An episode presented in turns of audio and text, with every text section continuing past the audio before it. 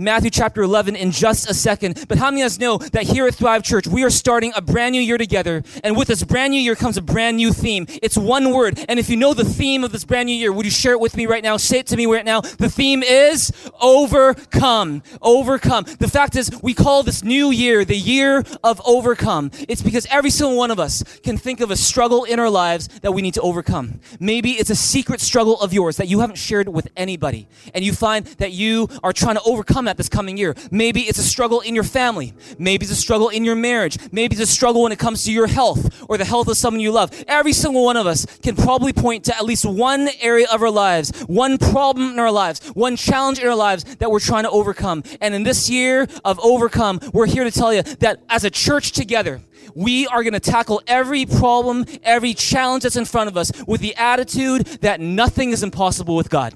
That because you have Jesus Christ in your life, you have the resources you need to overcome. Turn neighbor and say, You were made to overcome.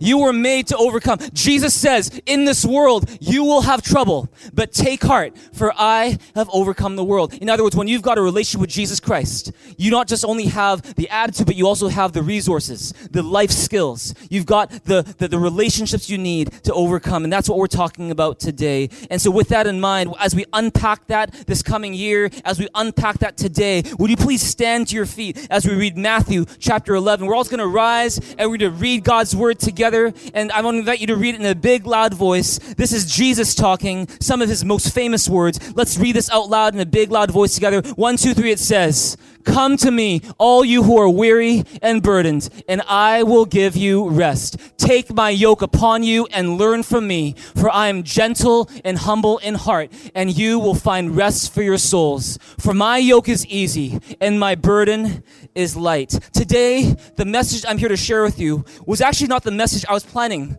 on sharing with you. But in the process of getting this message ready this coming week, I had a sense that in prayer that someone need to hear this message that I'm going to share with you today. And that somebody could be you. And so I want to listen up as we look at the title to today's message. The title today's message is Relief for the Restless Soul. Relief for the restless soul. Would you turn your neighbor in with a smile on your face? Would you give him a high five and just say, There's relief for your restless soul? Can you tell him that right now? There's relief for your restless soul.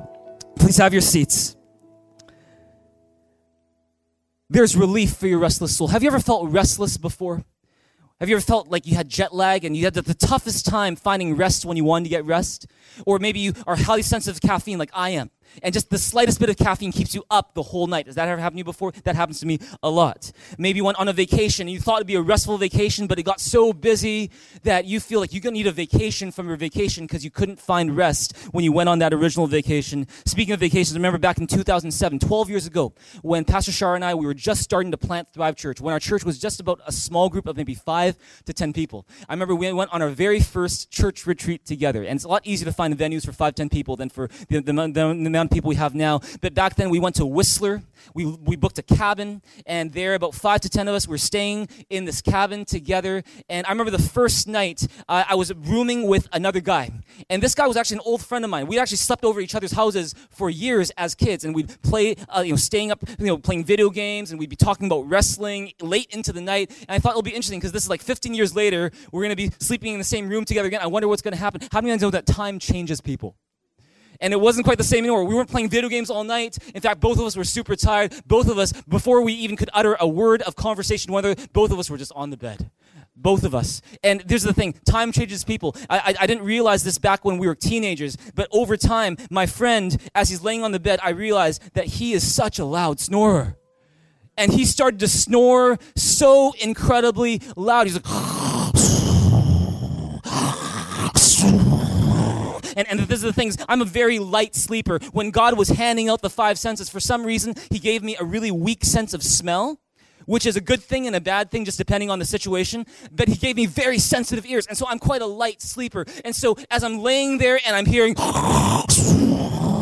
and the walls are shaking and the paintings are rocking. I'm thinking to myself, what am I going to do? I'm not going to get any rest this way. And so what I did, I went downstairs. I'm looking for another place to sleep. I'm, I can't sleep on the tile floor. At least I don't want to. I can't sleep on the stairs. At least I don't want to. And so the only other place that I could think maybe I might get some rest was a sofa bed, well, was right in the living room. The only thing was someone else was already in it.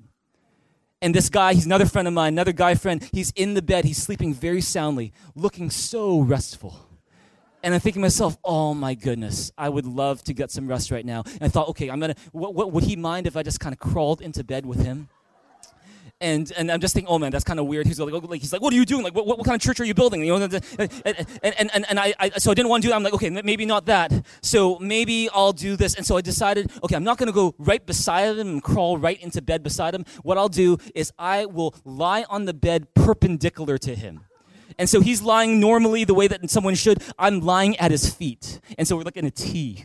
And uh, I'm in like a fetal position. A couple hours later, he wakes up and he, and he, realizes that there's someone else. He's like, oh, who's this? And I'm, I'm like, hi, Kevin. And he's like, "What are you doing here?" Like, I'm, just trying to get some rest. And I'm so thankful he didn't, didn't misunderstand because I don't know if in the Bible, uh, if you look, read the book of Ruth, there's actually a scene where Ruth actually lays at the feet of Boaz, and she's basically saying, "Will you marry me?" That's and, and, and, and I'm glad he didn't misunderstand that. He, I was like, Kevin, I'm not trying to propose to you. I just need to get some rest. Turn your neighbor and say, "Sometimes I need to get rest." Turn your neighbor and say that. Sometimes I need to get rest. Why do I share that with you today? It's because when you are restless, it is frustrating. When you are restless, it's tough to enjoy life. And that's what we're talking about today. We're talking about relief for the restless soul. You know, sometimes people can be restless because someone else in the bed is snoring. Sometimes we can be restless because of our own physical condition. Maybe we're not feeling very well. Sometimes we can be restless because our thoughts keep us, keep us up at night. Has ever happened to you before? Sometimes anxiety and stress can keep us up and make us restless. I remember when I was in law school about 20 years ago. I'm staying in my own dorm at that time, and I remember I had this tendency to grind my teeth. Like, and one time there was a dentist who looked at my teeth and said, Man, you're really grinding your teeth. Can I make make you a mouth guard. And so he made me this really hard, thin mouth guard that I'm supposed to wear every time I go to sleep. And I tried that, but after a week of using it, guess what? I was grinding my teeth so hard, I grinded it right through and it broke in my mouth.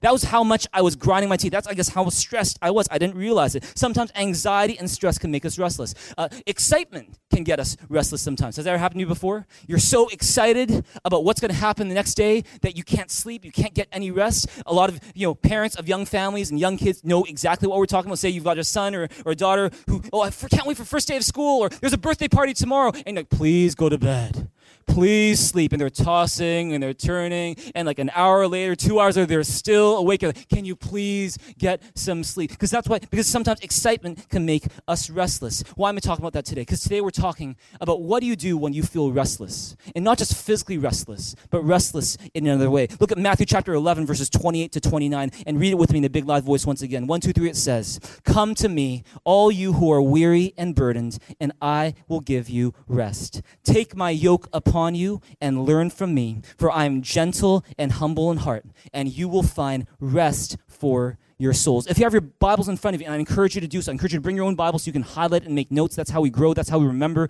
Would you underline these four words rest for your souls? Rest for your souls. See, one of the things that I appreciated about Jesus as a leader is that Jesus cared for the disciples who followed him is that there were times when Jesus would really try to challenge them and get them to serve beyond their comfort zone or to pray longer than they're used to or to do things that may, they might not otherwise do normally because he's trying to push them to become more than they were before.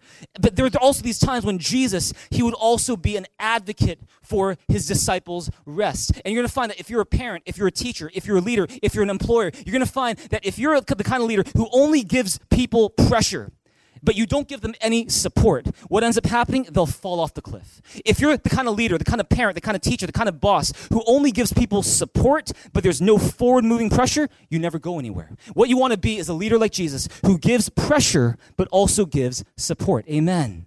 And see, this is what Jesus does. He gives them pressure to be more than they were before, to do things they didn't do before, but he also gives support. And in fact, you're going to find this is that Jesus was a champion for his disciples' rest. He would be the one to say to the disciples, Hey, disciples, eat something. Hey, disciples, come with me to a solitary place and let's go and have our own retreat. Let's get some rest. Let's take some time off. It's because Jesus was a leader who gave both pressure and support. He really valued the rest of his disciples. And see, here in Matthew chapter 11, Jesus is talking about rest. But he's not just talking about the rest that we would normally think of, like physical rest, rest for your body, rest for your mind. He's talking about something else. And it's the most important rest that you can possibly have. Why don't you write this down? Do I have a proactive church in this place this, this, this morning? Yeah? Okay, that means you're not afraid to shout to God. Would you shout to God in this place right now? That's pretty good. That means you're not afraid to say amen. Everyone say amen. You don't even have to wait for me to say amen. You can say it with something resonates with your heart. You can say amen. That's you, you, taking ownership of the word of God. Not just that, but if a proactive church is proactive, then they'll take notes. I hope you take some good notes in this place. And I want you to write this down. What is rest for your soul? Write this down today. See, the most important rest you need is rest for your soul. The most important rest you need is rest for your soul. Even more important than having a rested body, even more important than having a rested mind is rest for your soul. What is rest for your soul? Why don't you write this definition down? Rest for your soul is being at peace with God and at peace with yourself. It's being in a place where even when troubles are surrounding you, you're at peace with God and you're at peace with yourself. And as a result, there is a peace that passes understanding that guards and reigns in your life. And see, rest for your soul and physical rest are two different things. They're not the same thing. They're related, they're connected in some ways because many of you guys know that how you feel physically will sometimes affect how you feel spiritually and vice versa. But they're not the same thing. See, you can sleep all day and still lack rest for your soul. You can go in front of a screen and you know binge on all these videos and dramas that you love to watch and still lack rest for your soul. You can go to the spa and get a mani and a pedi and a heady and whatever you want to get and still lack rest for your soul. You can go on vacation and still lack rest for your soul. Why? It's because rest for your soul and physical rest are not the same thing. They are two different things. Because you're not just a physical being who needs to eat and sleep. You're not just an intellectual being that needs to be mentally refreshed. You are a spiritual being made in the image of God, and you need rest for your soul. Amen. Could it be that the reason why you're so frustrated with life right now? Could it be the reason why you're feeling kind of lost and unmotivated right now in your life? Is not because you're not sleeping enough. It's not because you're not trying to take good care of your body. It's not because you need a vacation. But could it be because you're lacking rest for your soul? How do you know if you're lacking rest for your soul? Let me give you five clues that you might lack rest for your soul. And I want you just to check yourself on this today. If any of these apply to you, then it could very well mean that you are lacking rest for your soul. Clue number one your mind is full of worry and frustration instead of peace. When you think about your life, you're not at peace with God, you're not at peace, peace with yourself. You're just discontent, you're just frustrated, you're mad, you're worried about the future. And no matter how much you take care of yourself physically, there's still this absence of peace in your heart. It's like you're like Martha in Luke chapter 10, where Jesus, he notices Martha, who's really busy going around doing things. And then Jesus says to Martha, Martha, Martha. And get this, whenever Jesus says your name twice in a row, that means something's up. All right? He says, Martha, Martha. If ever he says Loretta, Loretta. If ever he says Michael, Michael, then it means, okay, watch out. Jesus has something to say. And what does Jesus say? He says, Martha, Martha, you are worried and upset about many things, but only one thing is needed spend time with me. And see, here's the thing: is so, so for so many of us, you know, maybe we've been a Christian for a long, long time, but despite that, your mind is still full of worry and frustration instead of peace. If that's you, then you are lacking rest for your soul. Clue number two. Clue number two is you feel distant from God. Right now, God is more this idea, this concept than a friend and a person that you have a relationship with. And you feel like God is kind of far away. And what you feel is not God's presence. Rather, what you feel more is guilt, shame, and regret about your past. And it's like a weight that you carry. If that's you, then you lack rest for your soul. Clue number three is that you're not as loving, joyful, or self controlled as you would like to be, or as you used to be, or as you could be. In fact, you have difficulty resisting temptation when it comes. You have difficulty resisting doing the wrong thing. You know, you, you maybe you find that instead of being thankful, you're often complaining, speaking bitter, complaining words. Maybe you find that you're especially irritable in these like past few weeks, and you just find that you're just ticked off really easily. You get mad really easily. You lose your temper very easily. Maybe you find that you're just thinking a lot about people who've hurt you, and there's like bitterness and unforgiveness in your heart. If that's you, then you're to find it's, you have a tough time loving people. You have a tough time being joyful. You have a tough time being self controlled. If that's you, then that's also a clue that you might lack rest for your soul. Is that you today? Here's another one. Clue number four. Is this one you? You feel like you can't stay in any one place for very long. Is that it's almost like you always have to keep on changing. you're, you're with one girl and you're like, oh, I can't stay here. I'm going to go with another girl. You're with one company. Oh, I can't stay here. I go to another company. Um, you're with one church. Oh, I can't stay here. Go to another church. And you keep bouncing from place to place, company to company, you know, relationship to relationship. And at the end of the day, you're like, you know what? Why is it that I can't find what I'm looking for? Maybe it's because the problem is not with all those people that you've been with or those places that you've been, but maybe it's because deep down you simply lack a sense of purpose and you sen- lack a sense of motivation and a sense of hope because you lack rest for your soul. Is that you today? Clue number five is that you might lack rest for your soul if you're struggling with the temptation right now. Is that you feel like there's this very strong temptation that you are battling right now. And every day you feel that tension. Maybe you're a married guy and you've met someone online and you're just really attracted to that person. You've met someone at work and you're just super attracted to that person. And there's that big party that wants to do something, what you feel, but you know deep down it's not right. There's this restlessness in your heart because there's this tension going on all the time. You're struggling with that temptation right now. If that's you, if any of these clues applies to you, then I'm going to put to you today that what you need is not physical rest as much as what you need is rest for your soul. Amen. Look at Psalm 62, verse 5 and 6 with me. Read in a big, loud voice. One, two, three, it says, Find rest, O my soul, in God alone. My hope comes from him. He alone is my rock and my salvation. He is my fortress. I will not be shaken. You know, one thing I find about rest for my soul is this, is that you are at your best when your soul is at rest. Don't you find that? I find that when my soul is rested, when I'm at peace with God and at peace with myself, that's when I'm the happiest. That's when I'm the most content. That's when I'm the most effective in what I do. That's when I'm the most confident. That's when I've got joy. Even when stuff around me is not ideal, that's when I've got joy and I can laugh at days to come. That's when I'm not so easily shaken by, you know, discouraging words or discouraging circumstances. It's when I'm most able to hear from God is when I'm rested in my soul. And you know, I might not be, you know, physically rested, maybe I'm tired, but I still have rest in my soul that enables me to smile and enjoy life because you are at your best when your soul is at rest. But how do you know the opposite is also true? Is that when your soul is not at rest, when you lack rest for your soul, it affects the way you look at life. You become pretty joyless, thankless, very irritable. What's one of, the, one of those things where you just complain a lot and you get frustrated very easily. Your relationship with God feels distant and cold. You've got less love for the people around you. Even your own physical health can take a hit because you don't have rest for your soul. And so, my question for you today is how do you find rest for your soul? If rest for your soul is so important, if it's the most important rest that you can possibly have, how do you find rest for your soul? We're going to learn about that today. We're going to learn about one important aspect of finding rest for your soul today. And we're going to learn it from the life of someone called Peter. Everyone say Peter.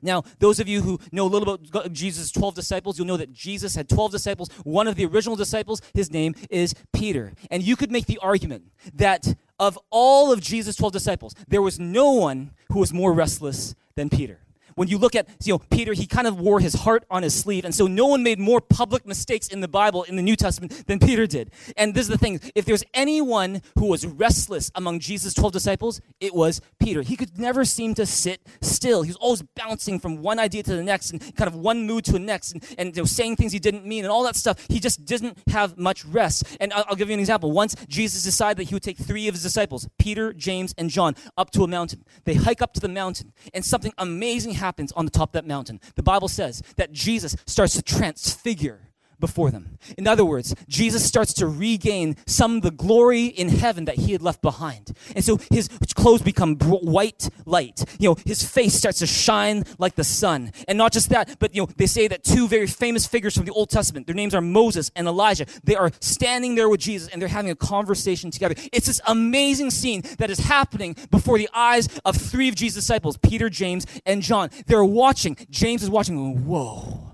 John's watching, going, No way. But then Peter is there, and he can't sit still.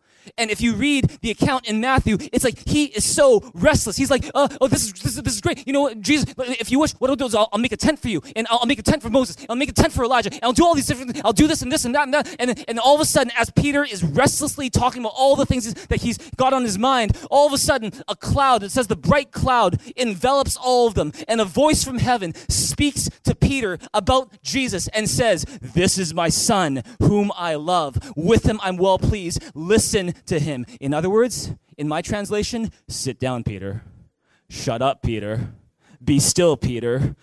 I'm going to count to 10, and if you still don't sit down and be quiet, you're not going to have dessert today. You see, that, that, that's, that's what he was basically saying to Peter, is that Peter was so restless that he almost missed the big things that was, ha- what, that was happening in his life. He almost missed God speaking to his life because he was so restless. Maybe you're like Peter today is that you are a Christian who's been a Christian for a while. You've been going to church for a while, but even now, after all these years, you're still restless in your soul, where you can't sit through a sermon without looking at your phone like 20 times, or you can't spend time with God on your own without being distracted and doing something else. You can't really kind of focus because you lack rest for your soul. If that's you, then there's good news for you.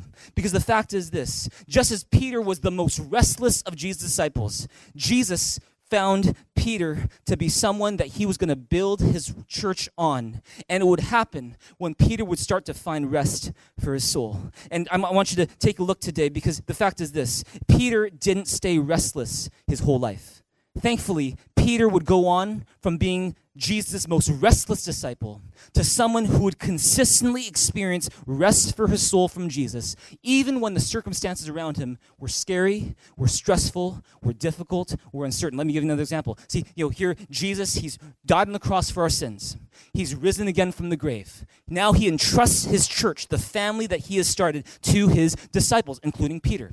And soon after that, as Jesus ascends to heaven, persecution breaks out on the church. And the, one of the first leaders who gets persecuted, his name is James. He's one of Jesus' disciples who went up on the mountain as well. They take James, who's one of the leaders of the church now, and the government, they take him, they arrest him, they put him on trial, they convict him because of his faith in Jesus, and then they execute him. And the crowd goes wild people are ecstatic that they're being that, that's what's happening to Christians, and the government thinks, well, yeah, we're getting a good response. Elections coming up, we're going to be, you know, we're going to we're to we're to do we're to do good. And so they, they say, we're, we're going to do this. We're going to do that to Peter now. Let's get Peter. Peter's also leading the church, and what they do is they apprehend Peter, they arrest Peter, they put him in a jail cell with 16 soldiers around him. He's tied with one hand by a chain to one soldier. He's tied by the other hand by a chain to another soldier. He's in between a rock and a hard place. Problems surrounding him that will not go away. And the next day, he's going to be executed. He's going to stand trial, be convicted, and he's going to die. If you're Peter, how would you feel?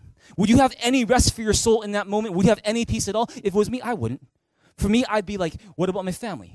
What about my wife? What about my kids? What about my church? What about the future? What about everything that I thought God was going to do in and through my life? I would not be at peace, I don't think.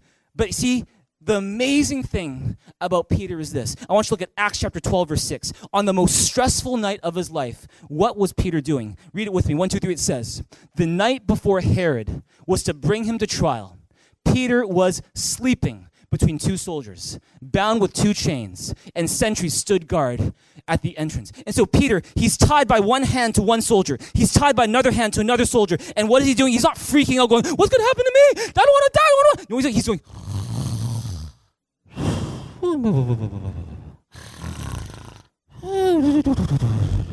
he was resting. And why is that?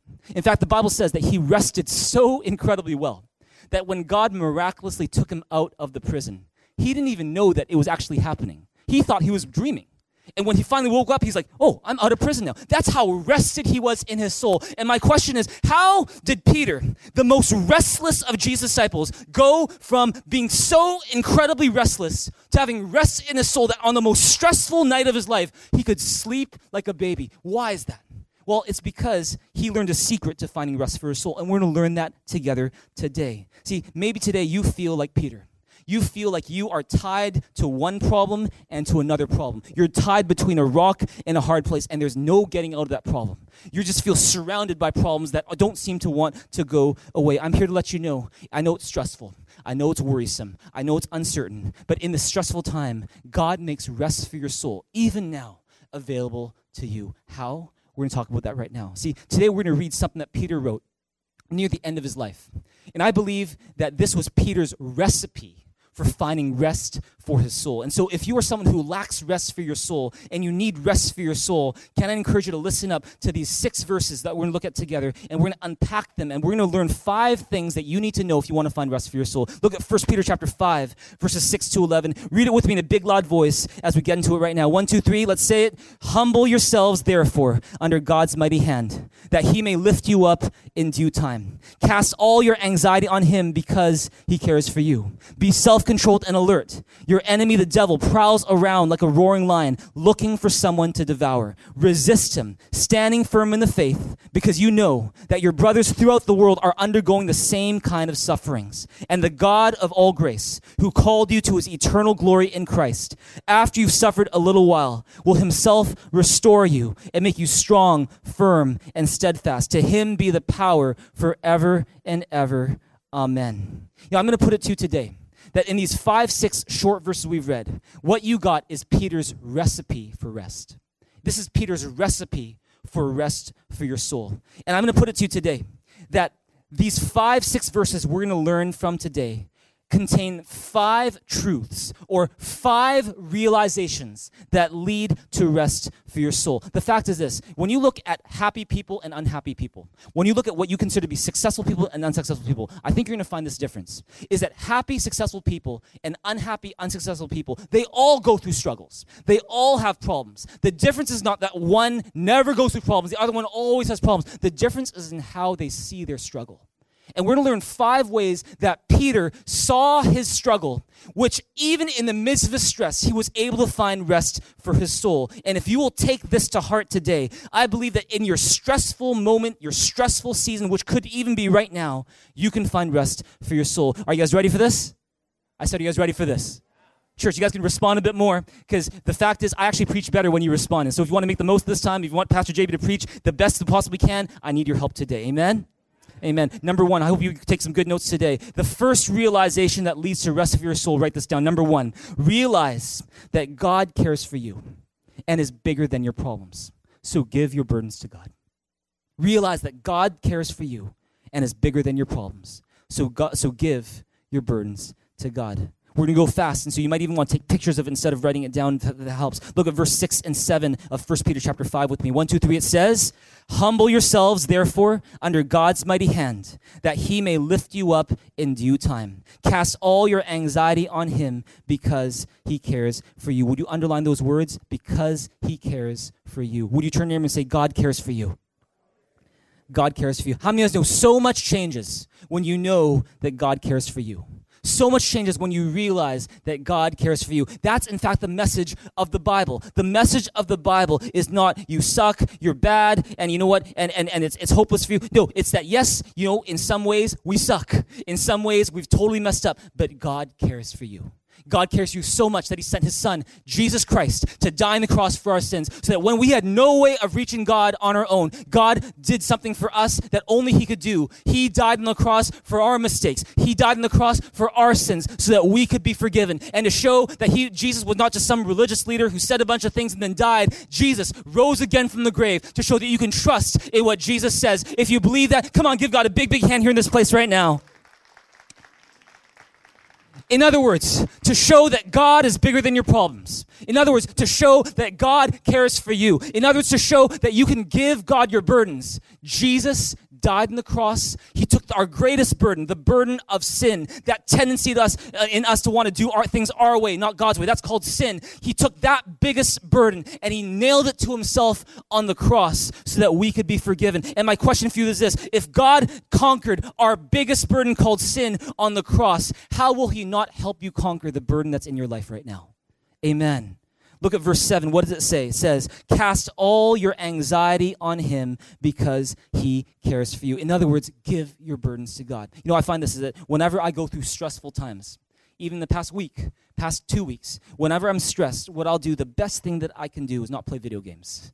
The best thing that I do is not to go on YouTube and just binge on videos. I love watching videos, I like playing video games, but the fact is, what helps me by far, by far, by far the most is when I get into God's presence. And what I'll do is I'll just sit down in God's presence. And when I'm stressed, I'll just sit before God quietly and I'll just give God my burdens. Sometimes I'll actually say it out loud to God God, this is what I'm going through. God, I'm worried about what's going to happen here. I don't know what to do about this. God, would you help me here? I don't really know what to do. Sometimes I'll say it out loud. Sometimes I'll do it privately. And I'll just rest in God's presence, remembering that God is bigger than my problems, remembering that whatever it is that I'm going through, God is bigger, and that God is greater, and that He cares for me. And I find this very often before I spend time with God, my mind is all over the place. I'm frustrated. I'm angry. I'm bitter. I'm upset. I'm worried. But when I spend time in God's presence and I give my burdens to Him, I cast my cares on Him, knowing that He cares for me, I can lift my burdens up to God, and then I can get up, I can walk away, and I have a much clearer mind about how to go forward. Amen. That's called giving your burdens to God. And you know, look at Psalm 68, verse 19. What does it say? Read it with me. It says, Praise be to the Lord, to God our Savior, who daily bears our burdens. Praise God. He comes to us as a burden bearer, not someone who wants to add burdens to you. Jesus says, For my yoke is easy, my burden is light. I want to help you bear your burden. Psalm 68, verse 35 says it this way. Read it one, two, three. It says, You are awesome, O God, in your sanctuary. The God of Israel gives power and strength to his people. Praise be to God. You know a great place where you can be reminded that God is bigger? You know a great place where you can be reminded that God cares for you? You know a great place where you can give your burdens to God? It's called the church. It's called the house of God. It's called his sanctuary. And you're going to find this is I find that when we come into God's sanctuary, which is what we're doing right now, and we give God our burdens, we start to realize something that it's not my problem that's worth worshiping, it's my God that's worth worshiping. Amen that it's not my problem that is bigger than anything. It's my God that's bigger than anything. And so instead of focusing so much on my problem, I need to focus on the one who's bigger than my problem and who cares for me. His name is Jesus. Oh, come on, give God a big, big hand here in this place right now. You know, it's, it's one thing for God to be loving but not powerful. It's another thing for God to be powerful but not loving. If he was one or but not the other, what ends up happening? You don't have a whole lot of help. You either have a really powerful God who doesn't care, or you have a really loving God who can't do anything. But the fact is this you have a God who's both. He's loving and he's powerful. And you can give your burdens to him, knowing that when you give your burdens to him, in exchange, what does he give you? What does it say? Power and strength to his people. Amen. What, what, what burden today are you needing to give God? I want to encourage you today to trade that burden in for God's power and strength. You come into God's presence, either on your own or here in the church, and you give that burden to God. And as you worship God, as you focus on God, as you cast your cares on Him, what does He do? He gives power and strength to His people. Turn your and say, There's power and strength waiting for you. Amen. Is this helpful in this place today? Praise God. Number two, write this down. If you want to experience rest for your soul, here's one more realization. Number two, that leads to rest for your soul. Realize who your real enemy is. Realize who your real enemy is. Look at 1 Peter chapter 5, verses 8 and 9. Read with me a big loud voice. One, two, three, it says, Be self-controlled and alert. Your enemy, the devil, prowls around like a roaring lion, looking for someone to devour. Resist him, standing firm in the faith. Would you turn to him and say, You have an enemy? And then say to them, It's not me.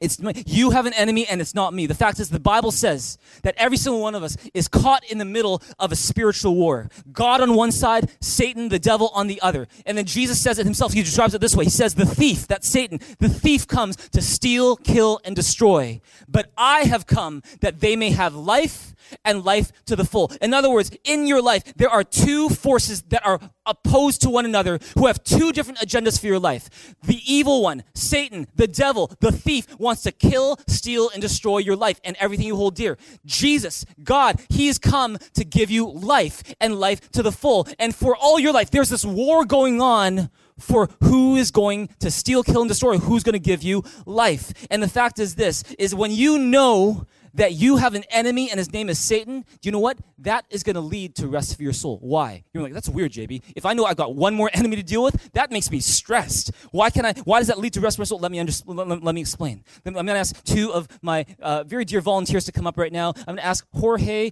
and Marina to come up right now. Let's go for Jorge and Marina big hand right now. Can we do that right now? Oh, come on, show them some love in this place today. All right, Jorge and Marina, come on up, come on up. They're looking great. They always do. Come on up. That's great.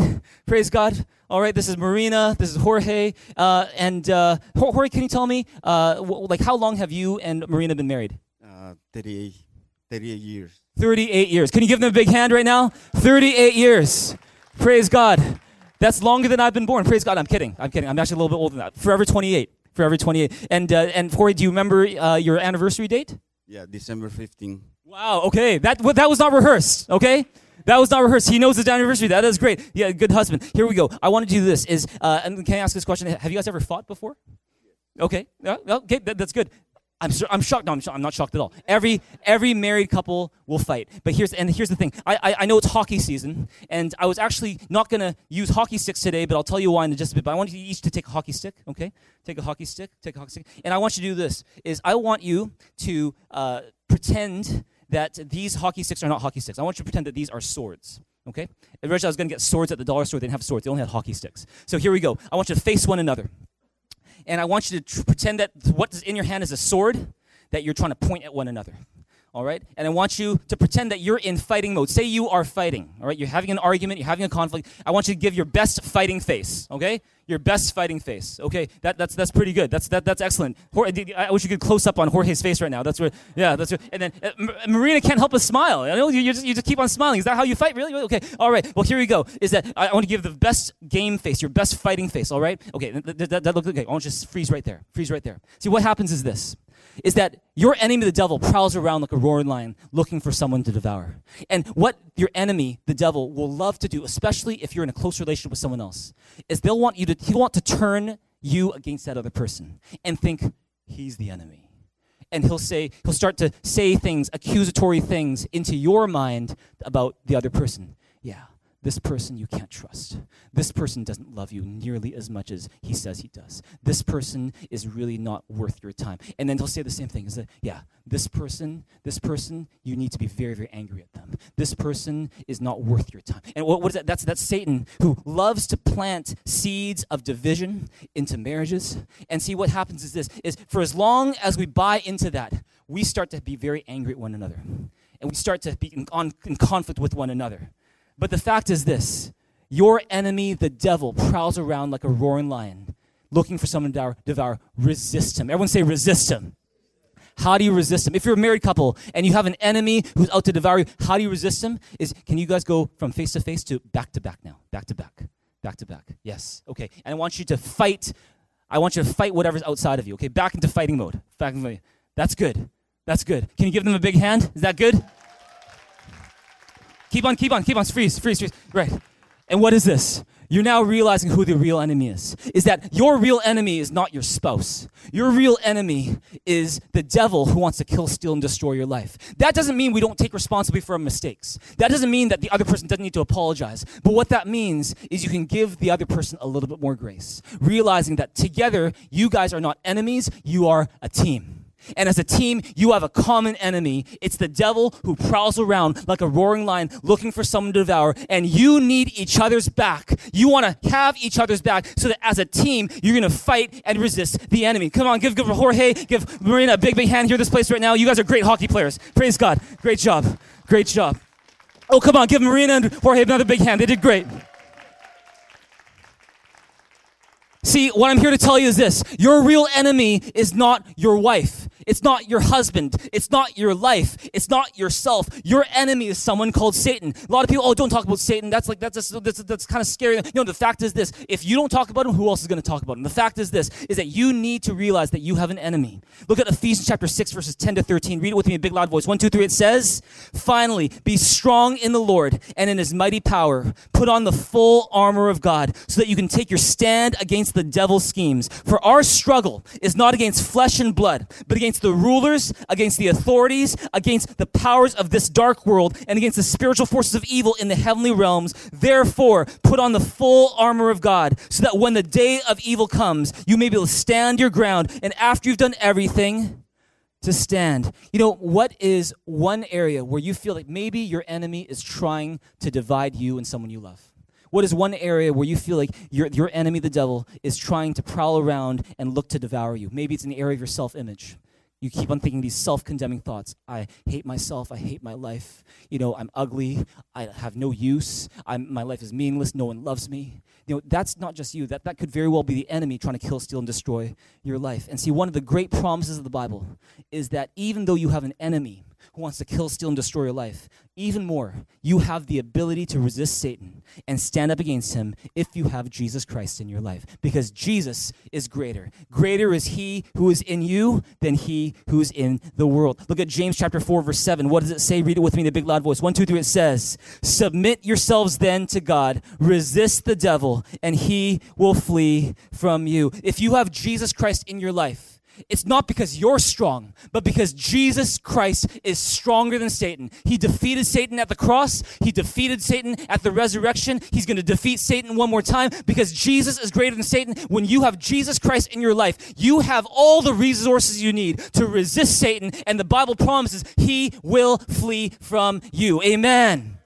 Amen. And so when there are conflicts in your home or in your relationships, when temptation starts to overtake you and to steal rest from your soul, what you can say, sometimes under your breath, maybe even sometimes out loud, is Satan, get away from me in the name of Jesus. Not in my own power, not in my own strength, but you're trusting in the name that is Jesus Christ. You can say, in Jesus' name, Satan, get away from me. And you know, in the same way, I've got a friend, when, whenever she feels like Satan is maybe trying to disturb her life, her thought life, you know, her home life, she'll say, she'll say this, she'll say this way. She'll say, not today, Satan. Oh no, not today, Satan. Right? Turn neighbor and say, not today, Satan. Of course, you're not talking to Satan, but the fact is that you are saying it to Satan. Say, not today. In Jesus' name, get away from me. You have no right to touch my marriage. You have no right to touch my kids. You have no right to touch my life uh, because greater is he who's in me, Jesus, than he who's in the world. Amen. Amen. That's why you need to know who your real enemy is. Number two, realize who your real enemy is. Number three, realize that you are not alone in your struggle. See, one of Satan's tactics that he loves to make us think is that your struggle is unique to you, that only you have the struggle. That no one else in the history of the world has ever gone through what you're going through. And so no one's gonna understand. So don't bother talking to anyone about it because you're just gonna embarrass yourself. Don't talk to anyone. There is power in secrecy when it comes to sin. There is power in secrecy when it comes to your struggle. And the fact is, it's a lie. Turn to him and say, It's a lie. The fact is, you are not alone. You are not alone. You are not alone. First Peter chapter 5, verse 9, the back half of it, read it with me. One it says, Because you know that you that your brothers throughout the world are undergoing the same kind of sufferings. You know, sometimes people come up to me at the end of a service and go, Man, like, how did you know to talk about that today? Because like it's like totally speaking to what I'm going through right now. And very times, uh, very, often, I'll tell them, you know what? Very often, when I'm talking to you guys, I'm actually talking to myself. I'm talking to myself. And what does that show? It's that you're not alone.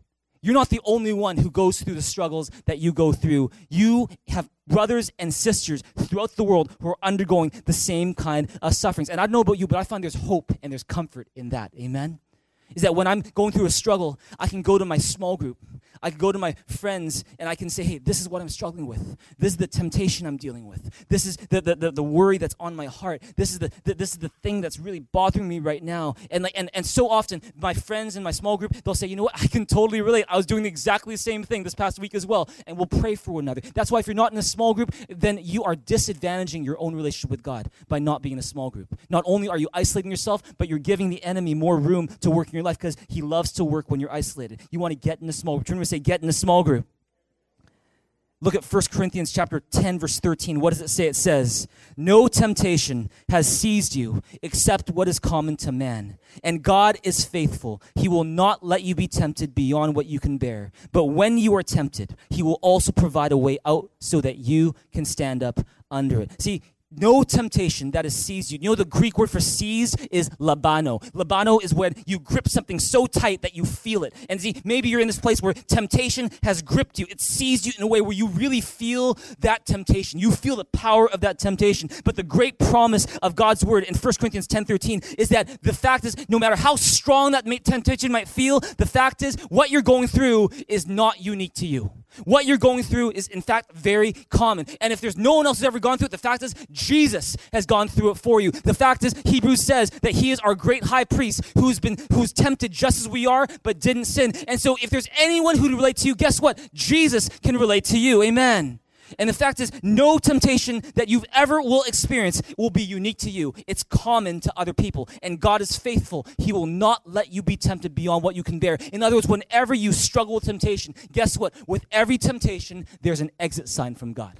With every temptation from your enemy, there's an exit sign from God where you can go and you have a way out. It's never, oh, I can't, it's impossible, I have to give in. No, there's always a way out because God is faithful. Amen. You are not alone. Turn to him and say, You are not alone.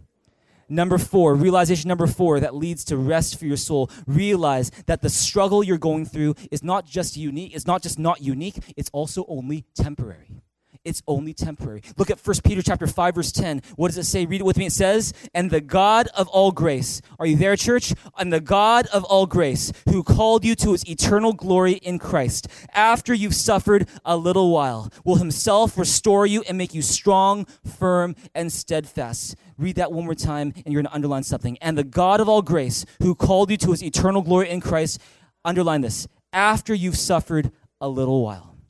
After you suffer a little while. See, Satan will want, make you want to think that that struggle you're going through right now, that temptation that you're facing right now, it's always going to be there. That's your fate. That's just your lot in life. You have always been this way. You will always be this way. Your marriage has always been this way. Your marriage will always be this way. You've always been messed up. up. You, have always been messed up. You will always be messed up. And guess what? That's a lie as well. Verse 10 says, after you've suffered a little while. Everyone say a little while. In other words, it's temporary. In other words, it's not forever. In other words, it's not going to last. In other words, it's not always going to be this way. Verse 10 says, After you suffered a little while, what happens? God, the God of all grace, will himself restore you and make you strong, firm, and steadfast. Everyone say, restore. See, one of the things I love about God is that God is not just a God of rest, God is also a God of restoration.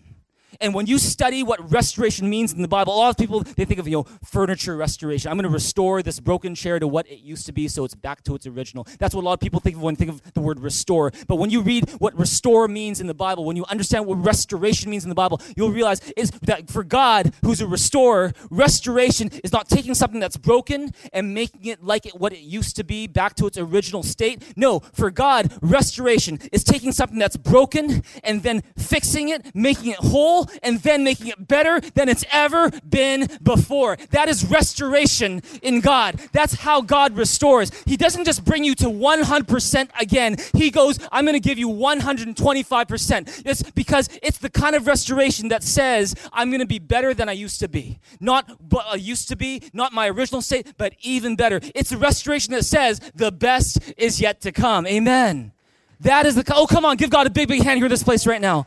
That's the kind of restoration that God gives. He will Himself restore you and make you strong, firm, and steadfast. Not back to your original state, your prime, but even better than your prime, because that's the restoration of God. And so let me say this to you right now. Your struggle might seem so permanent. Your struggle might seem like I've got no other choice. Your struggle might seem like, you know what, maybe I'm destined to, to just die this way, and this is just my lot in life. Can I tell you this right now? That's a lie.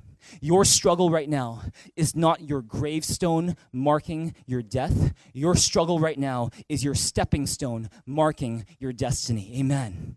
It is one part of a greater story that God is writing with your life. It's not this that's going to be forever. It's after a little while. And after a little while, God, if you would hang on to Him, if you would persevere, if you would realize what we're talking about today is that God is going to take that struggle that you think is so hard, that's so permanent, He's going to turn it around. And at the end of the day, you're going to see that this was just one stepping stone to something greater that God was doing in your life. You just have to wait and persevere to see it. Oh, come on, give God a big, big hand here in this place right now. That means there's hope for your future. That means there's hope for your family.